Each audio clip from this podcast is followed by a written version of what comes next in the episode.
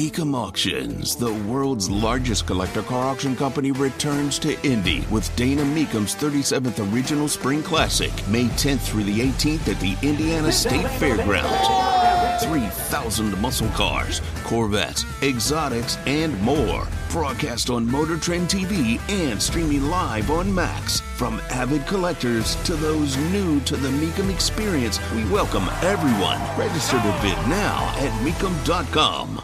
Saturday, September 9th, Premier Arms, their 22nd anniversary, where they're going to be shutting down the shop to have an event to support uh, the VFW uh, Veteran Suicide Awareness. Tony Katz, 93 WIBC. Good morning.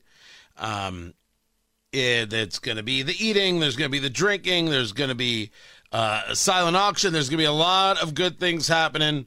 Uh, sponsorships are available. That is Saturday, September 9th, 4 p.m. Premier Arms, 22nd anniversary celebration to raise money for veteran suicide awareness. Um, it's it is a crazy levels of statistics. 22 veterans a day. 22. That's I mean, it, it, there's no other way to say it. That's an unsustainable number.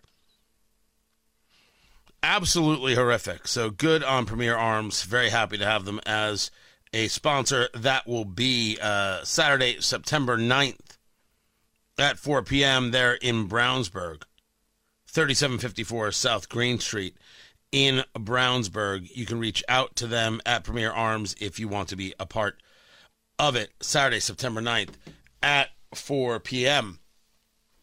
There was a story on Wish TV, and I'm asking parents where they are on, on this subject. The story was written by Adam Pinsker, and um, I've seen what he writes before. Uh, yeah, so I may, maybe I need a grain of salt. Really and truly, when we talk about some of the uh, clear progressivism in, in his reporting. I said it. I meant it. I'm not apologizing for it. It's true. It it it, it is what it is. And I just don't want to see it in reporting. I just want the story. This seems to be mostly the story. So maybe I'll give credit where it's due. In Martinsville, the story is out of Metropolitan School District of Martinsville policy on cell phones. Students can't have cell phones in the classroom must keep them in their lockers until the school is done for the day. So parents are saying, wait a second. We live in some in a, in a very complex, sometimes very ugly, sometimes dangerous world.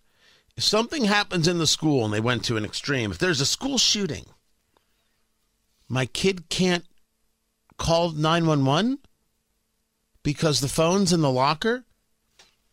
The education side of the conversation is Kids are on their phones. They're not paying attention. They keep an earbud in. You know they're listening to music or listening to something else. They're not paying attention. It's an issue. It's a distraction, and it it it, it has to stop.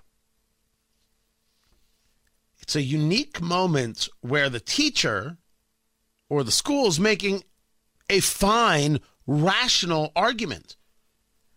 And so is the parent.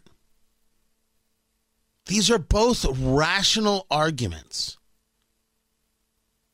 Now, I, I would assume that this could be solved by if you have your phone out. Out. Um, we just start with suspension and then the second offense we go to, to expulsion and you're gone. You figure it out. Use your phone on your own time. If your phone's in your pocket, if your phone's in your bag, your phone's somewhere else and it's not seen, but it's on you, I think I'm okay with with that. Cause I think that the the, the, the I think they're both just fine arguments that has that has a clear middle ground. Telling students to keep their phone in their locker doesn't seem to make any sense to me. Jonathan, you went to high school last year. Did they tell you to? Keep, it wasn't last year. Did they? Did they tell you to have to keep your phone in your locker? No. So when I was in high school, so the first three years we could keep it on us. If they saw us, they would take it and we'd get it back at the end of the week.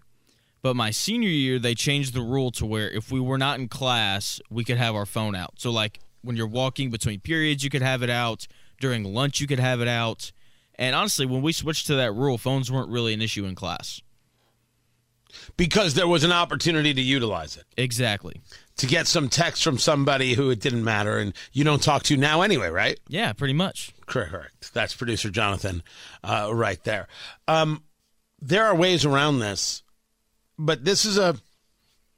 The, the, the teacher has has an argument. I'm, I'm you saying the teacher. The, the the school has an argument. It's it's a good one. It can't be a distraction to the classroom. It cannot be a distraction to the education. The, the, the teacher should be treated respectfully, and if your kid is on their phone, your kid is wrong. We have a hard time with certain aspects and concepts of right and wrong. If your kid is on their phone watching some YouTube reel, uh, doing something else, your kid is wrong and your kid deserves the punishment. Your kid's not special. Your kid's not important. Oh, it was just this one time. No one cares. But the parent's argument is profound.